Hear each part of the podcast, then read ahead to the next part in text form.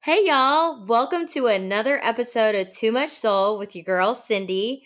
So excited about today's episode. I have a very special guest and her name is Mila. Hi Mila. Hi, Cindy. So just to kind of give people an idea of um, who you are and how we met. Um, so Mila is also a Korean adoptee, um, for mm-hmm. those of you that know my story.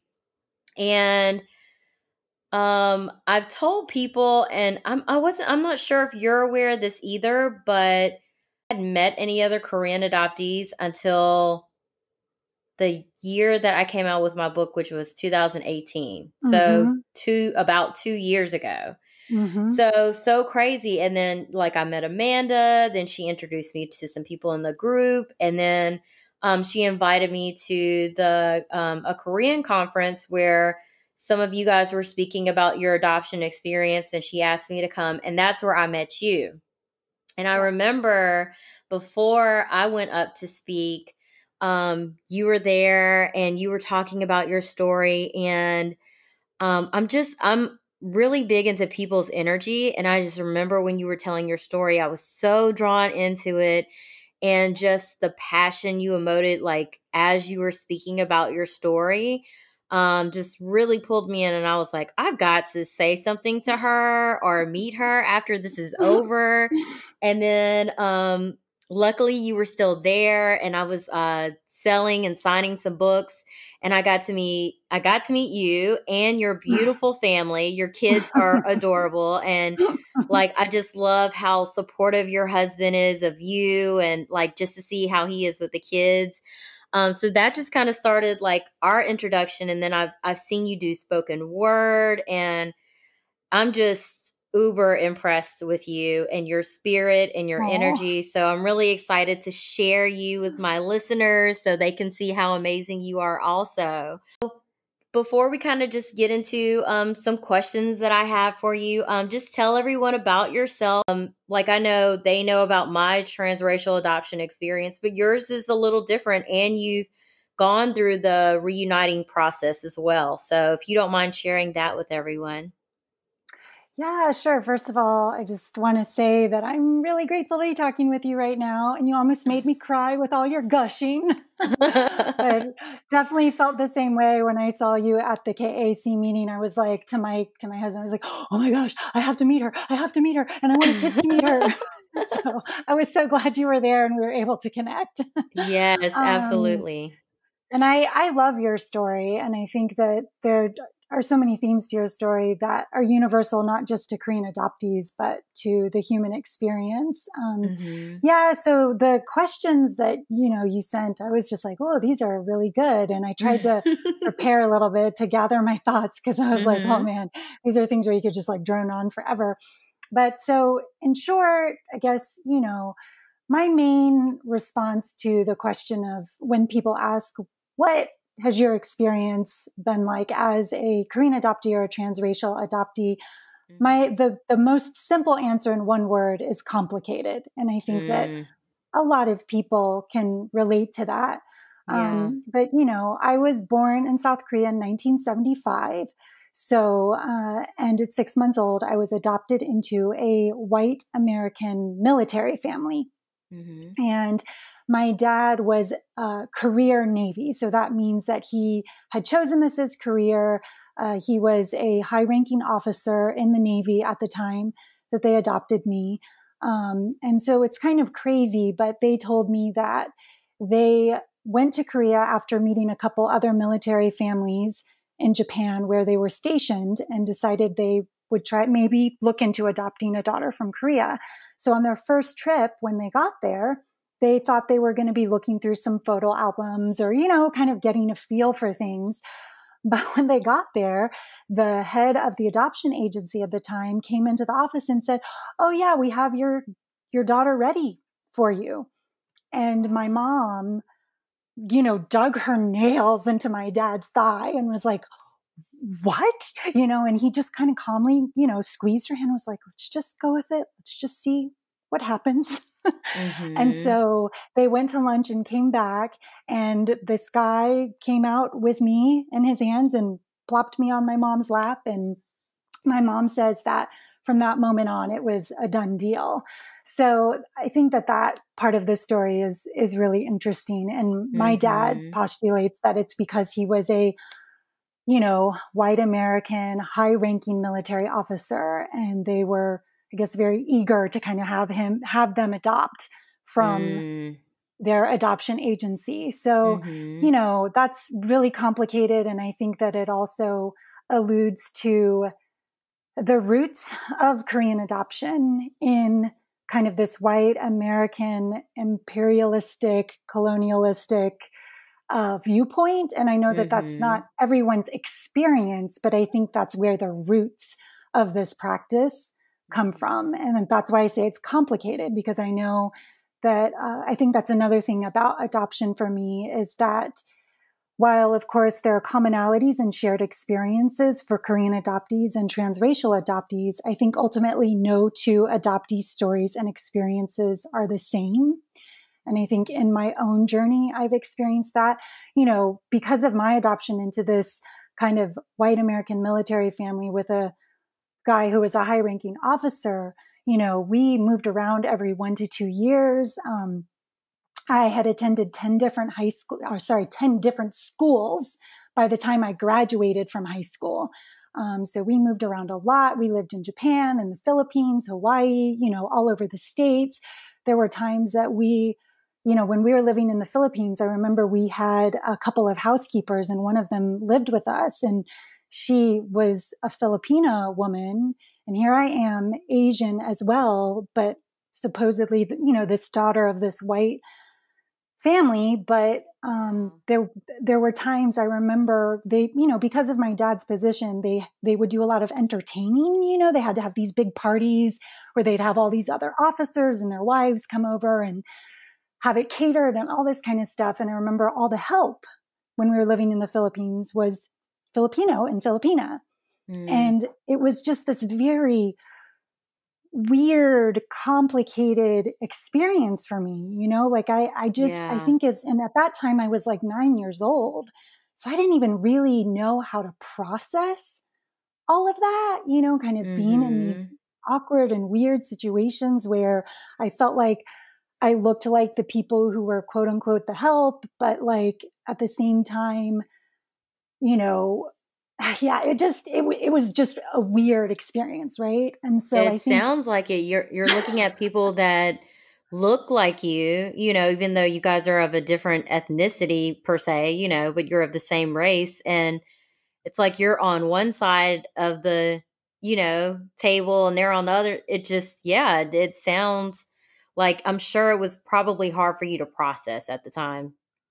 Yeah, it really was. And I think at the same time, you know, I think because of where I was growing up and the family that I was a part of, I experienced a lot of racism growing up, like a lot of just blatant mm. racism, like not even microaggressions, you know what I mean? Like, yeah, like, like the passive aggressive. Like, they were just like, yeah, no, it. we're just going to tell you to your yeah, face. Yeah, I mean, pulling out their eyes and, you know, going, making weird uh, noises, but also yeah. like I, I experienced some physical violence as well. I mean, other mm. kids throwing ice and rocks at me while mm-hmm. yelling racial slurs and, mm-hmm. you know, hitting and punching and, you know, different things like that. So I think in that sense, so here it's like, yeah, so I think just all of these things coming together for my experience as an adoptee, it was very, it was very isolating, very alienating, you know, even though we sometimes lived among, like lived in Asian countries, we were on military bases that were primarily in white spaces. So I think that that was, that was really challenging to my identity. And then of course, reuniting um, in my thirties, it's been over ten years now. It was in two thousand nine. And, and that just really, in a way, turned my world upside down. I think for a long time, I had really suppressed my Asianness as a form of survival, you know, mm. like trying to just survive growing up in this very like predominantly white and racist community.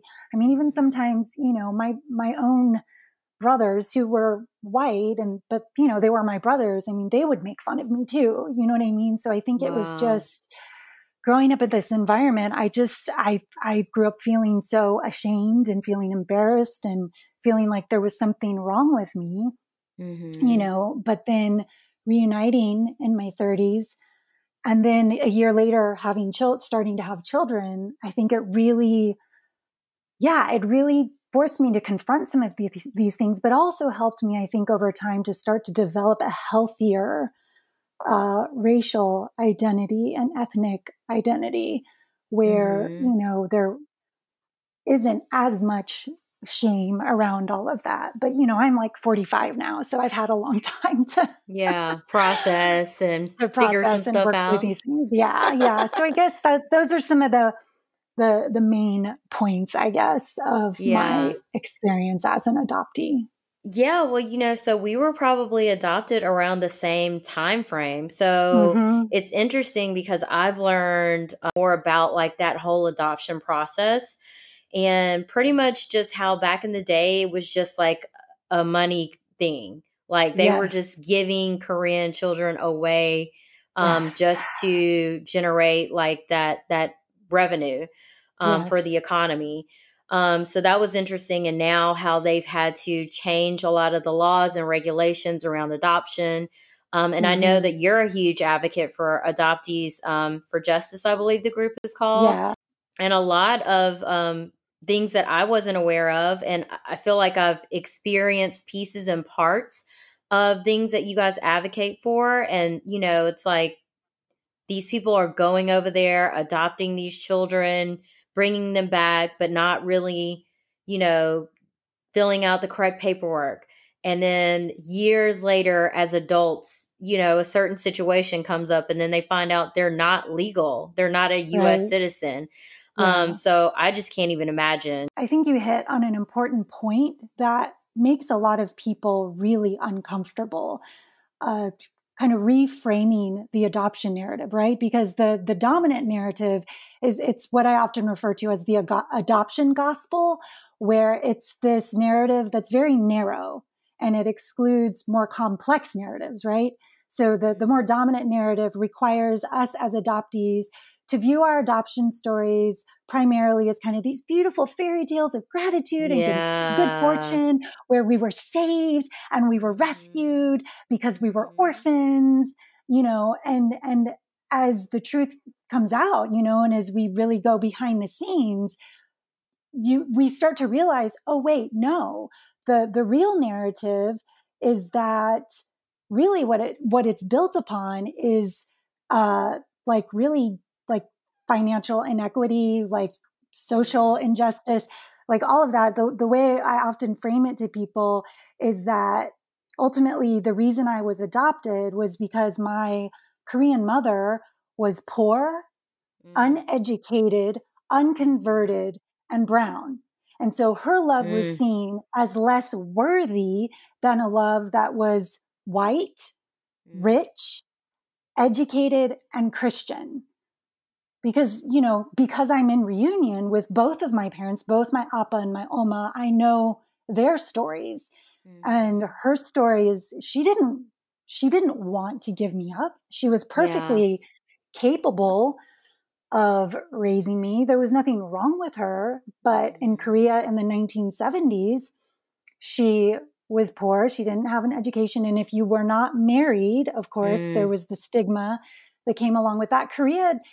and they still don't, but especially back then, they didn't have any support services for single moms. There are no laws that protect um, em- employees. So an employer finds out that she's unwed and has a child, they can fire her right there, right then and there with no accountability or any responsibility. So there was, there was no way. And even now it's a struggle for a single mom yeah. to be able to provide for their children. And so it really so wasn't a choice. It was not yeah. a choice. She didn't choose to give me up. We were yeah. forcibly separated because there was no support. So I have an issue with these adoption agencies as well. Like you said, the money part of it mm-hmm. is they could have invested in infrastructure to help support at-risk families, you know, provided resources and um, support for these moms so that they could raise their children. But instead it was like, oh, no, no, no, no. We will happily take your child. Good luck with the trauma mm-hmm. and managing your life.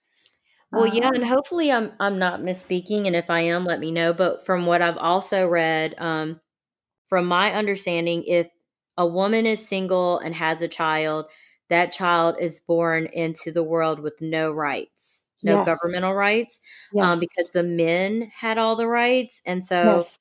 like that makes absolutely no sense. Um, but you know, it's like. When we're so used to America and how things are here, it's just mm-hmm. unfathomable for things to be like that. Um, but so when I read about that, I was like, oh my gosh, like that is crazy. And right? just the different stories that I've heard of, you know, people like having children and then their child being taken away um, for the financial gain of it. Mm-hmm. And then the mother being told, oh, your child died during birth. Um, so like the stories that I've heard in relation to like just the reasons why there were so many children up for adoption, like it was just numerous reasons from like a financial perspective, from a governmental perspective, mm-hmm. from a societal perspective.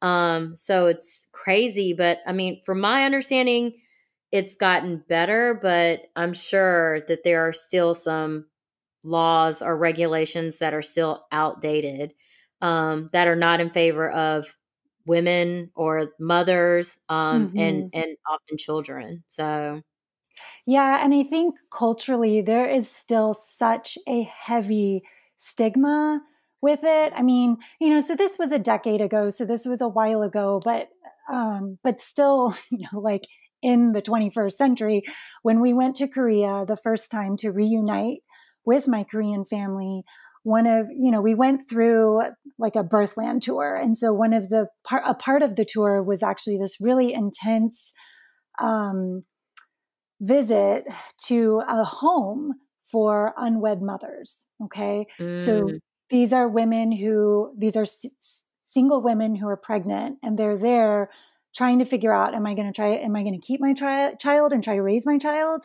Or am I going to relinquish my child for adoption?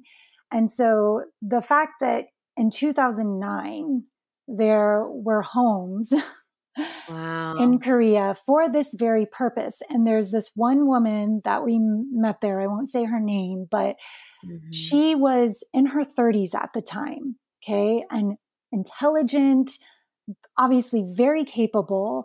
And, you know, she had gotten pregnant, and when she told her boyfriend, her boyfriend left her basically. Wow. And in the twenty-first century, in two thousand nine, she was employed, you know, like I said, perfectly capable, had a job, intelligent, like whatever. She had, she had to quit her job and basically run away. She, she didn't tell her parents what was going on, and she left and came to this home.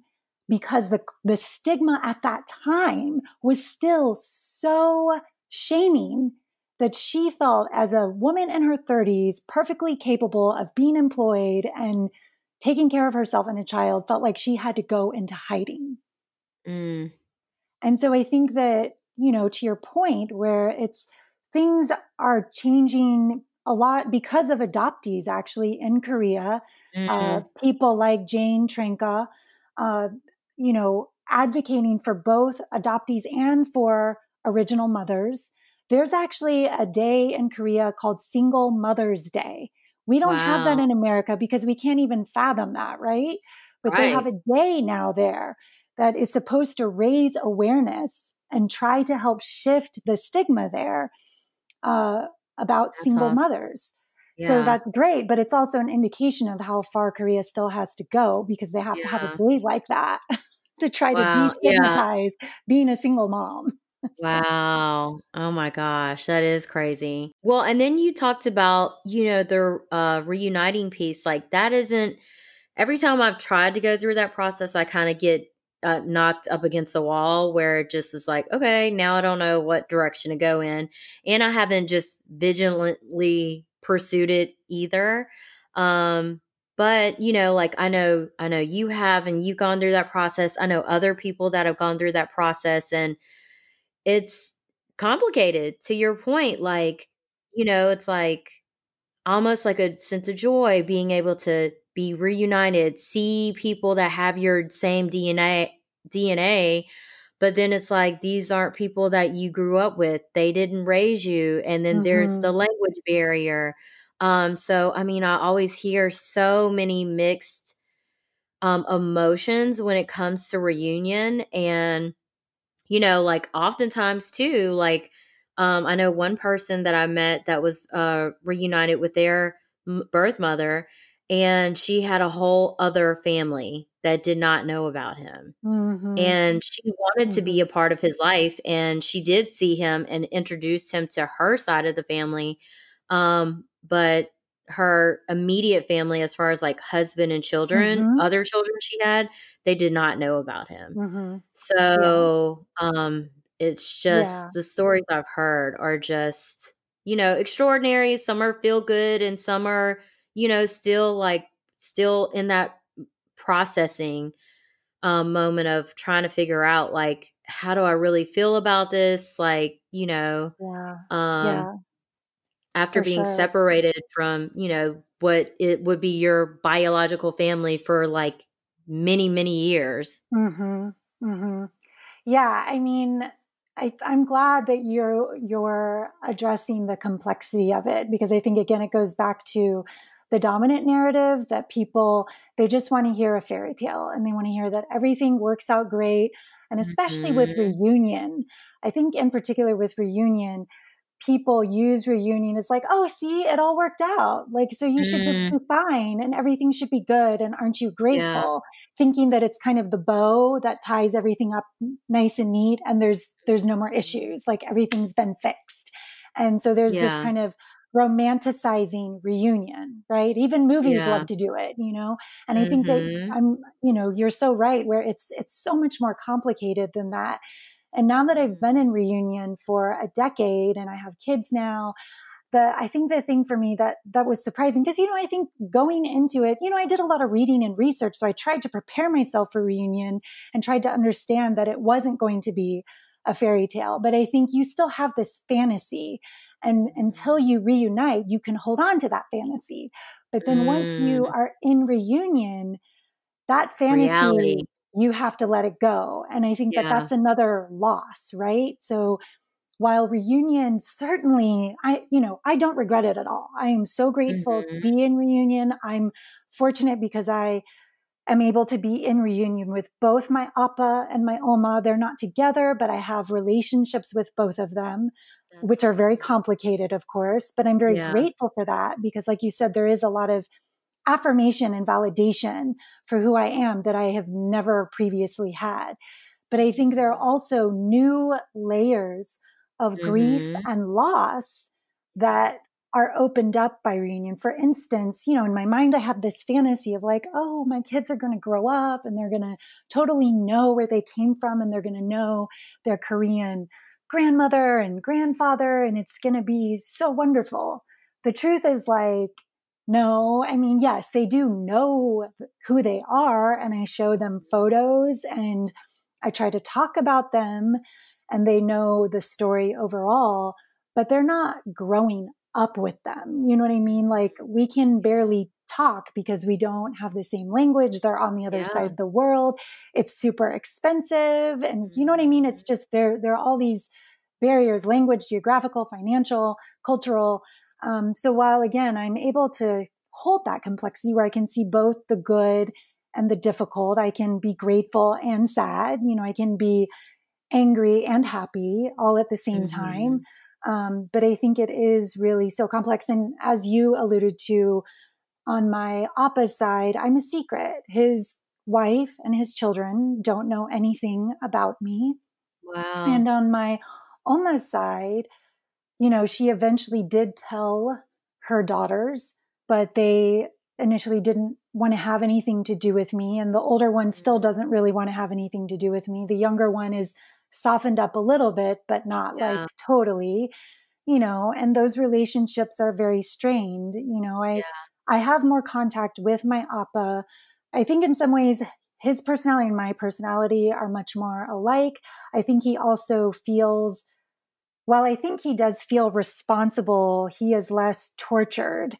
Whereas my Oma, obviously because she's the mom and had to go through all of that, I think she feels more tortured. And I think it's painful for her to yeah. be in contact with me because it brings up all that trauma for her. And uh, every time, like, she messages me, or there's this one time she sent me a video not too long ago, and I could barely watch it because she's just crying the whole time. And so for oh. both of us, it's really difficult. The yeah. I think I'm a, you know, I'm a very emotional person. I'm, you know, very deep thinking and deep feeling. Mm-hmm. And I believe that she is too. And I think we just, it's like we love each other, but it's also just so painful. Yeah. And now that I'm a I'm mother, sure I totally understand draining. That. Yeah. Yeah. I mean, you can, but it's like, what does it take and how long does it take to get to that place of healing, especially when there's, there's that barrier, you know, it's like yeah. probably because you're both strong empaths. Um, you probably can feel that emotion. Um, but then it's like communicating it is a whole other um barrier, you know? Yeah. So yeah, yeah sure. I can only imagine. But I think another thing that you mentioned too with your adoption experience or just adoptee experience that I relate to is just the bullying, being picked on, and you know, mm. having to deal with that for such a long time that um I think that really has developed us, because I relate to you in so many ways when it comes to your activism mm. and how you're mm. such an advocate for um, not just Asian people, but all people of color, any people that are marginalized. Um, I love seeing your posts and how eloquent you are with your communication of um, just the injustice around certain situations that are happening. And so, you know, I, I feel like our experiences really have led us to be Um, people that, you know, we've had to learn to stick up and stand up for ourselves. And so we're kind of mm-hmm. protective like that with other people.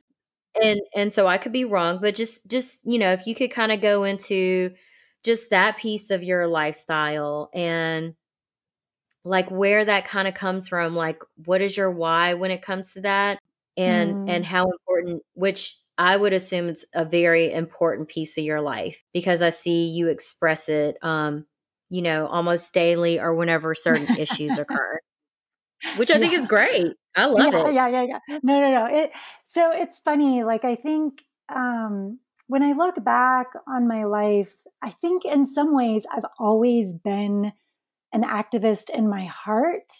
I think mm-hmm. because you know, as you mentioned, like, I'm intensely emotionally sensitive to pain and suffering. I've always been keenly aware of injustice and, and, and inequality. But of course, I'd be lying if I didn't acknowledge the role that my personal experiences play in my activism and my reasons that I engage and activism. I mean, you know, my, my experiences of racial bullying and violence absolutely inform my engagement in activism and movement work.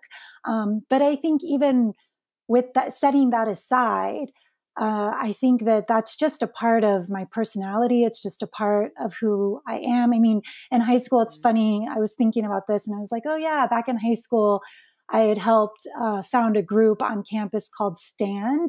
It's really cheesy, but it stood for Socially Together and Naturally Aww. Diverse. You know, I'm not English surprised.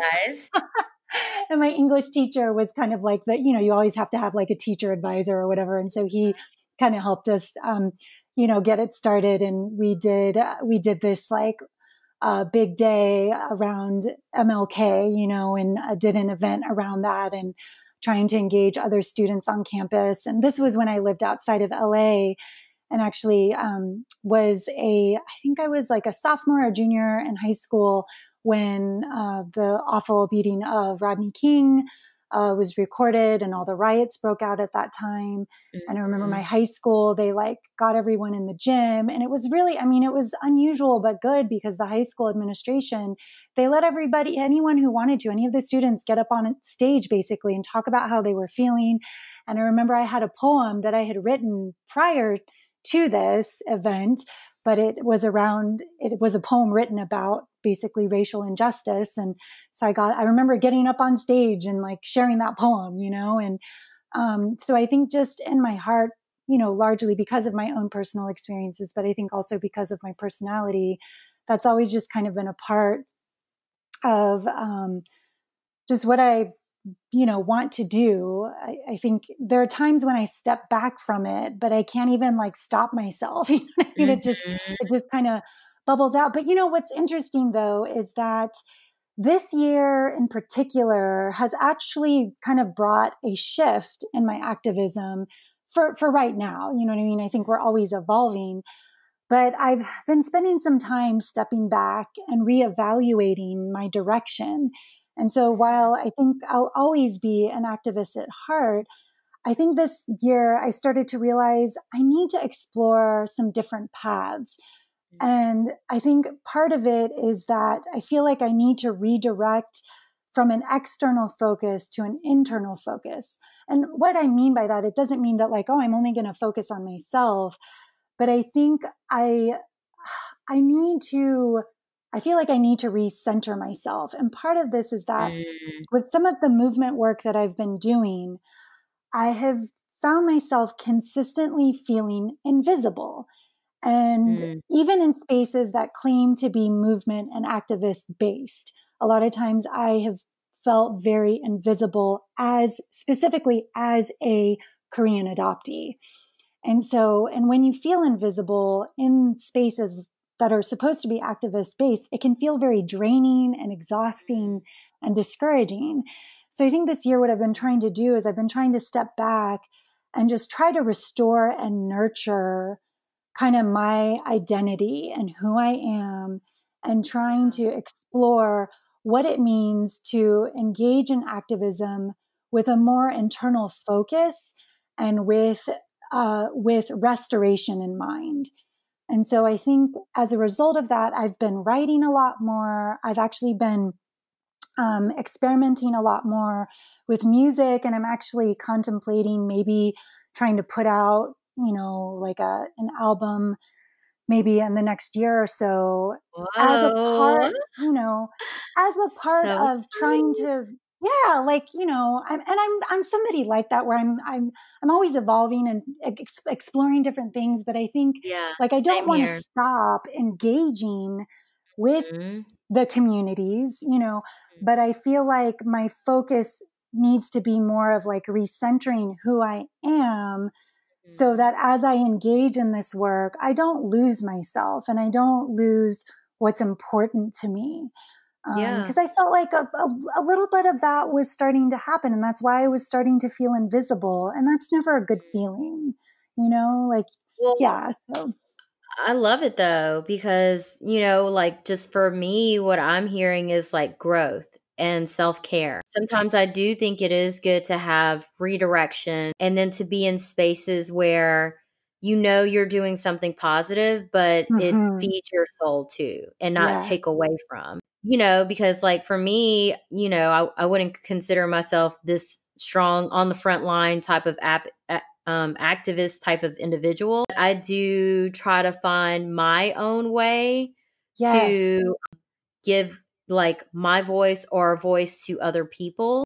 And so, you know, for me, it's like I've accepted that like the typical ways or fashions that people express themselves or the way that they emote their activism, it may not look like the same thing for me, you know, yes. and like yes. I'm going to support and I'm going to, and, and that was a part of like me doing this podcast, you know, like I just did an interview with the V P of the N double A C P mm. um, of the Atlanta chapter. And, you know, he discussed the Ahmaud um, Arbery Arbery wow. case. And, um, you know, just really providing more facts over fiction. And so having, you know, just a platform for him to share that and and for people to get the information.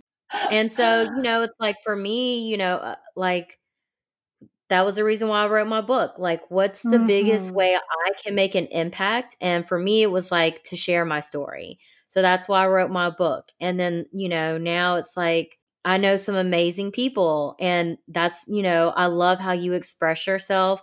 And um, that's why I wanted you to be on, is so, you know, people can just understand another perspective and really be able to see people and hear people's stories. And, you know, because it's like the one thing you can't negate is somebody's experience. Yes. You know, like you may not agree with it or like it or whatever, but that is their experience. And what you decide to get or take away from it, you know, is left up to the individual. But um, I think there's so many individuals that have zero exposure to an individual such as yourself, or stories mm-hmm. like yourself, or like my story. So I think it's important to share and communicate, you know. So this is kind of my form of like, you know, me using my voice in another way. So so I think that's Absolutely. Great. I think, you oh, know, nice. can.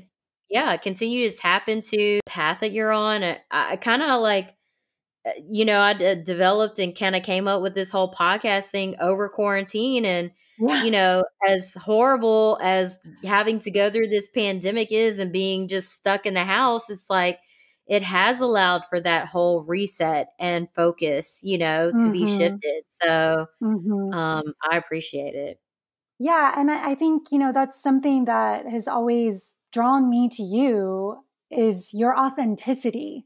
You know, like you are just, you are doing you, you know? And I think that that yeah, in and of itself is an act of resistance as women of color, mm. as uh, women who come from traditionally marginalized communities, just the yeah. act of being authentic and being yeah. true to who we know ourselves to be is yeah. so powerful. And I yeah. think that we can underestimate that. And I think that's part of what I'm recentering around, is that mm-hmm. what you said is that uh, every person has to find their own way to resist, you know, mm-hmm. to um, be an advocate, to find their own personal form of activism. And I think that that something in movement work that felt stifling at times for me was that it was almost kind of like there was only one way to do it. And yeah. as someone who is a nonconformist, who's an artist, that, that, that just, that didn't work for me. And, and that, that sounds kind of judgmental. I shouldn't say it that way. Like, I totally respect uh, movement work, and it's necessary. It's a vital part of ad- activism and, and social change. But I think what I'm realizing is that it's not, it's not necessarily the right fit for me. And so I really um, connect with what you were saying about finding your own way. And oh my gosh, it's so awesome that you interviewed the V P of the, the N double A C chapter here. And that, I mean, that's powerful, you know, giving that platform, using your voice and your position to um, advocate for Ahmaud and justice for him. And so I think yeah. that that's powerful. That is activism. And Thank I think that's you. The thing, is expanding the the definition of what that is and what yeah. it what it means to advocate for ourselves and for related communities. And I yeah. think that that's really at my heart. It's just like, I'm an artist and I like to tell stories, and I like to do it in a way that appeals to people's emotions. Yeah. And that's, that's kind of at my core of who I am. And sometimes I feel like, you know, that can get lost when yeah. I, I lose that internal focus. But I think it's good that you're l- listening and paying attention to your instincts, because I think everything serves a purpose up to a point, right? Mm-hmm, so, mm-hmm. you know, it's like what may have served you at one point, like no longer serves you. And then like, that's just that part of evolution. But then it's like, you know, I, I feel like you're probably the same like I am. Like when things just don't feel natural and it doesn't feel right and it's not serving me in a mm-hmm. sense where I'm el- I feel elevated on on a higher level mm-hmm. of like who I am, mm-hmm. then it's just time for me to kind of move on and explore other things. So yes, I, I think that's totally. Great. Yeah. You get yeah. it. Yeah. We see each other. We are here. We are connected. Yeah. Yeah. That's one of the things that I love about you. Like when I saw you read your poem, when I came to the spoken word event mm-hmm, that you did, mm-hmm. and then you did it to a cello, somebody playing the cello. I was like, yes. Wait, what? What's going on know, right, right now? This is awesome. How important, and I, I think you pretty much have kind of touched on, on it, but like tapping into like your freedom of expression, like how mm. important is that to you? Well, and it sounds like you're exploring other ways to do that right now. Yeah. I mean, this, that, I love that question. And I think, you know, at the heart of being an artist and a poet, it is freedom of expression, right? I mean, I feel like art is the ultimate embodiment of freedom of expression. And especially as individuals from marginalized and oppressed communities, I think freedom of expression is vital to our existence. Um, there's a quote that I love uh, from Audre Lorde, who is one of my favorite mm. poets, and also yeah. just um, and she was a, a fierce activist just with her existence, but her poetry just took it to the next level. But she wrote, "Poetry is not a luxury; it is a vital necessity of our existence, a revelatory distillation of experience, illumination through which we give name to those ideas which are nameless and formless, but already felt." And so for me, poetry doesn't feel like a luxury. I feel like it is, it is, as Audre Lorde said, vital to our existence. And I think um, freedom of expression is a part of that. It's freedom of expression is power. It's about who controls our narratives and our stories. And so if we don't have freedom of expression, which is exemplified in things like art and poetry, our histories and our stories get erased. They mm. they become invisible because that's... And then somebody that, else can come and rewrite your narrative. Exactly. Mm-hmm. Exactly. And so, um, you know, I really believe that's why art and poetry, things like that, are so vital and need to be central. Um, yeah. to the, to the work that we do. Well, and so I love it, how, when you talk about your children and then just some of the things your, your kids say crack know, right? me up. And I'm like, know, they, they are so just like little woke people running around here. I love it. Um, so like, how do you, I guess, um, pour that into them? Because I feel like you, you know, I see that just from some of the posts and then just having met your children, you know, and just how much they love you and how loving they are and how you just really kind of allow them to express themselves, but in a respectful way. But then, you know, you, you try to explore as a mother, how do you allow them to be who they are as well? Yeah. Um, so how do you kind of balance that? I mean, I think that it's so funny because I know my parenting is heavily informed by how I was parented mm-hmm. and like certain things that I don't want to do to my children. And yeah. so I think, you know, my Mike and I, we make a lot of mistakes for sure. And I think that that's one of actually the most vital things of being a parent is being willing to acknowledge your mistakes and apologize and say you're sorry and let your kids see that you're not perfect, you're human. Yeah. And sometimes I hurt my kids' feelings and I need to apologize and I need yeah. to own that and take responsibility for that. And um, it's hard to do sometimes, obviously, because we all have pride.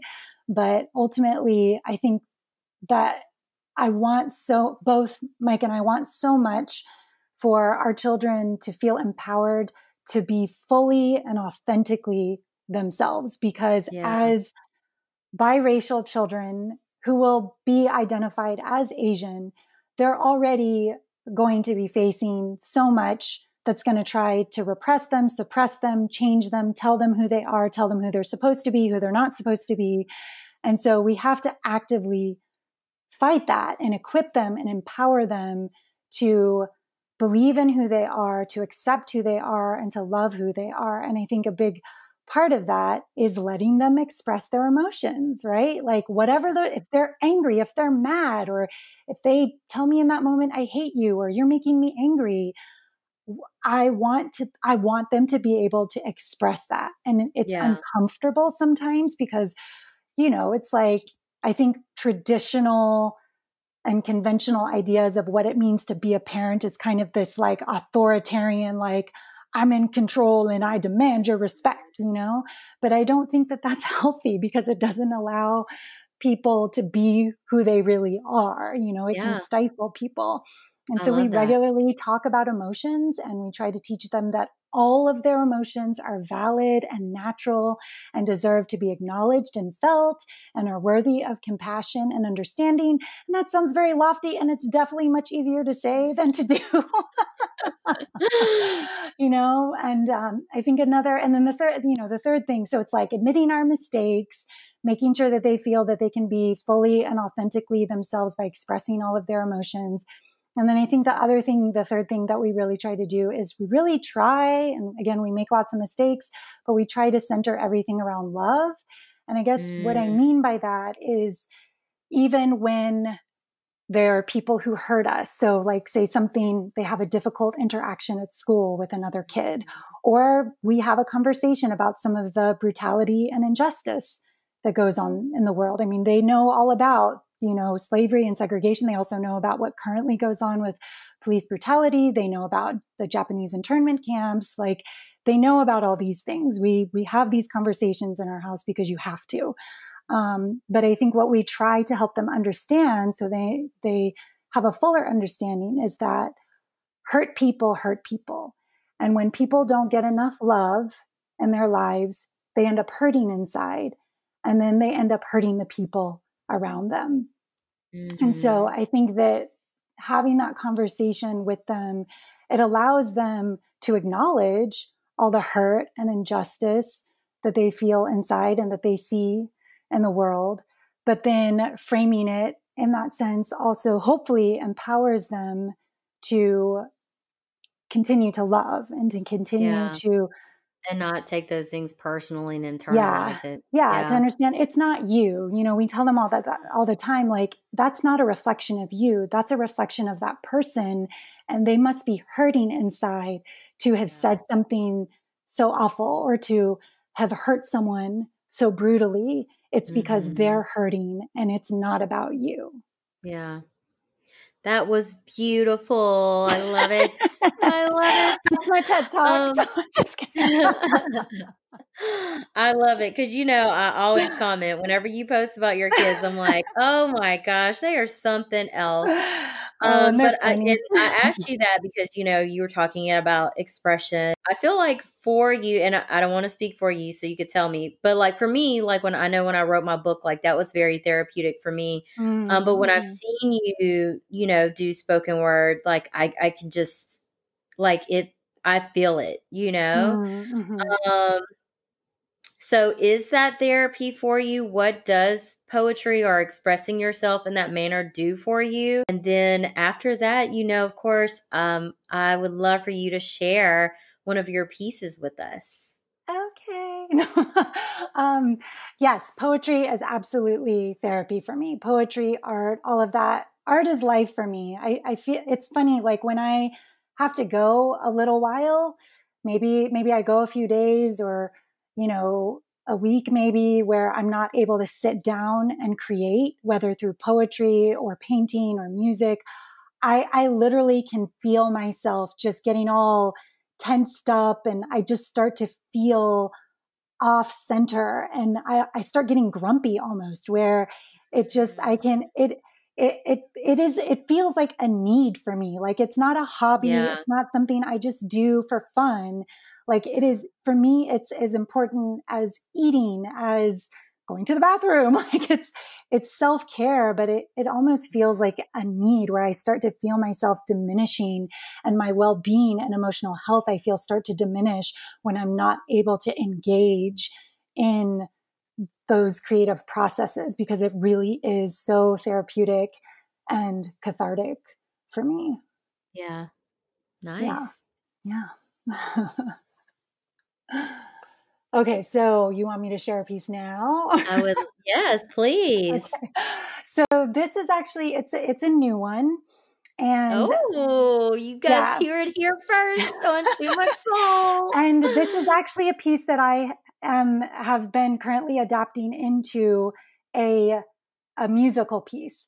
So um, yeah, so I I will share the words here, and then at some point I will release the the song. I feel like it's almost done, um, okay. but with it being so excited. You know, May is Asian American Heritage Month, mm-hmm. and um, so this poem is obviously it's it's truncated and short.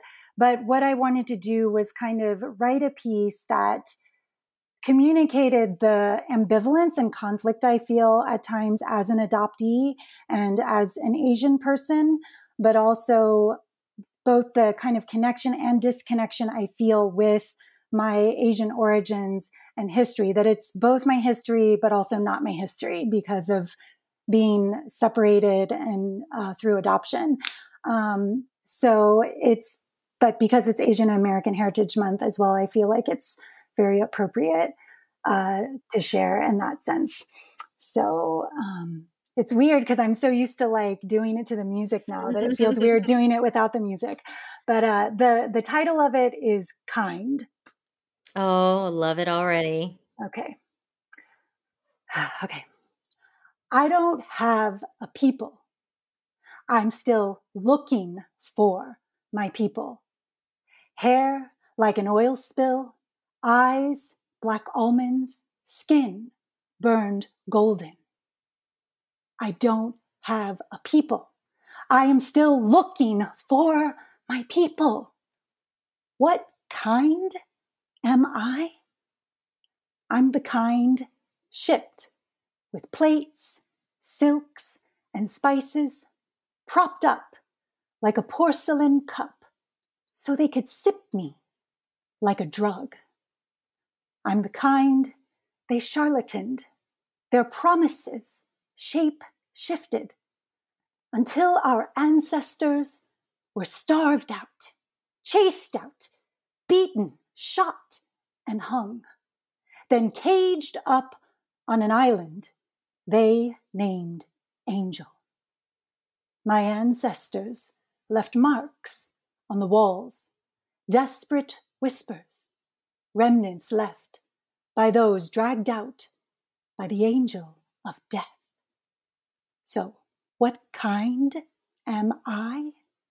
I am the kind whose women laid in beds like coffins for the comfort of boys who would murder them in their own homes.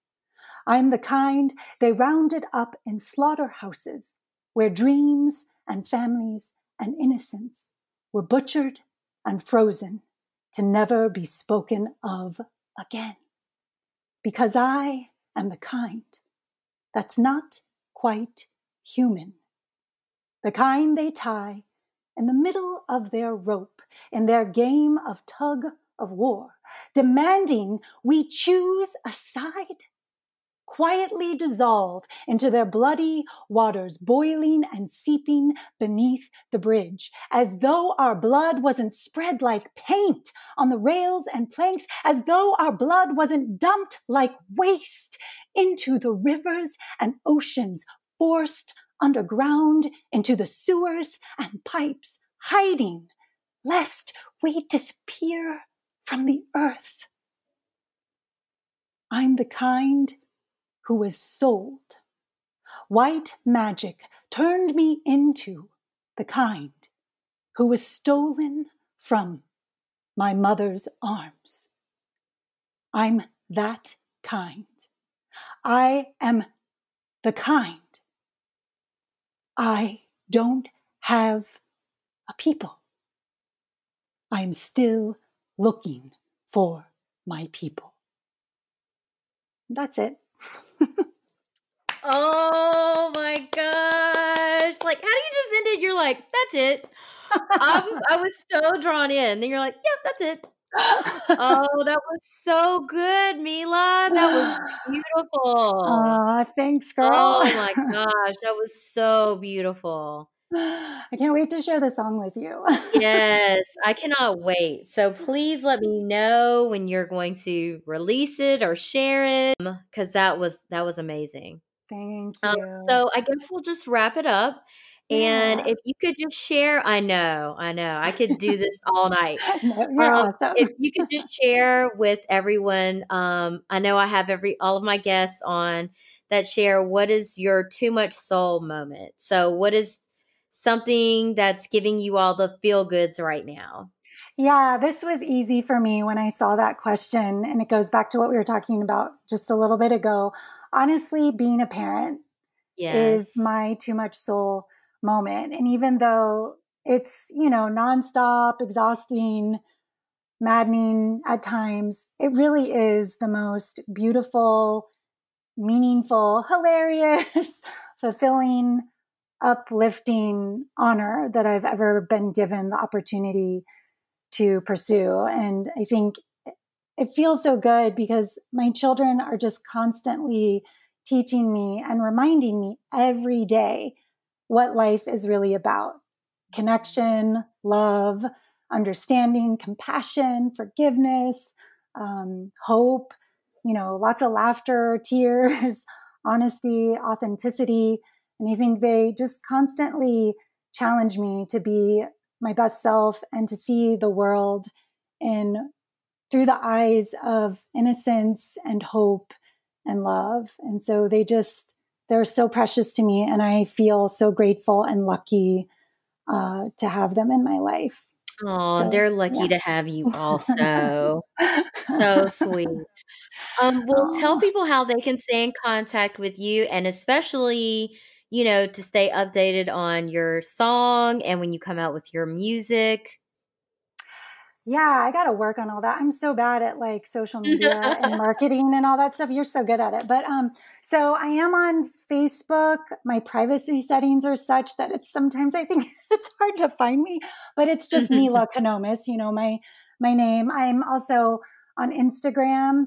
Um, that one is, the handle is at Mila, M I L A dot the letter C. two K. So the letter C number two C uh, K. So Mila dot C two K. Um, so that's, those are, you know, my social media. Um, yeah, but I'm, I, like I said, I'm, I'm bad at all that. So